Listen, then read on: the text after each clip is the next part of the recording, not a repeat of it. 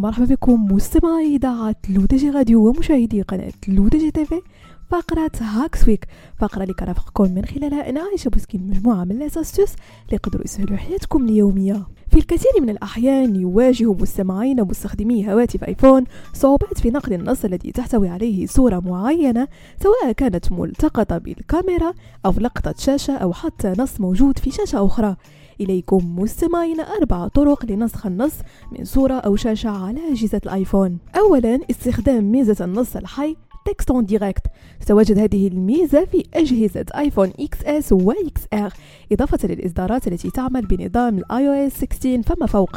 كل ما عليك فعله هو فتح تطبيق الإعدادات على جهاز الآيفون.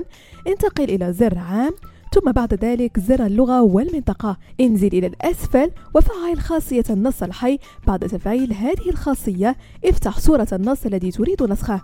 اضغط على أيقونة النص الحي في الأسفل من جهة اليمين حينها سيحدد النص الموجود في الصورة ثم اضغط على نسخ الكل لنسخ النص كله. ثانيا استخدام كاميرا الآيفون. في حالة كنت تريد نسخ نص موجود في شاشة الحاسوب أو في ورقة أخرى دون الحاجة لتصويرها وتسجيلها في الهاتف فالأمر ممكن. افتح تطبيق الكاميرا على جهاز الآيفون وجه الكاميرا نحو الورقة أو الشاشة التي تريد نسخ نصها دون التقاط صورة لها. اضغط مرة أخرى على النص من عدسة الكاميرا ثم اضغط على أيقونة النص الحي التي ستظهر لك جانبا. اضغط على النص ثم على خيار نسخ. ثالثا استخدام Google Lens.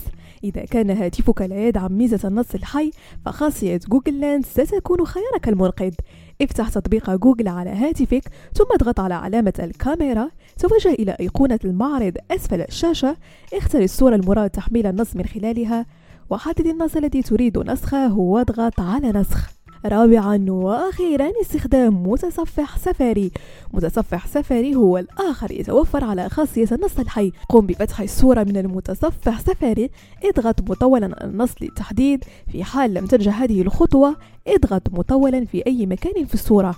حدد النص أو اضغط على تحديد الكل ثم بعدها على نسخ. بهذا مستمعينا كنكون وصلنا لنهاية فقرة Hacks Week ضرب لكم موعد la semaine prochaine هادشي كامل على تيليتاتكم الرقمية L'ODJ Radio وكذلك على قناتكم L'ODJ TV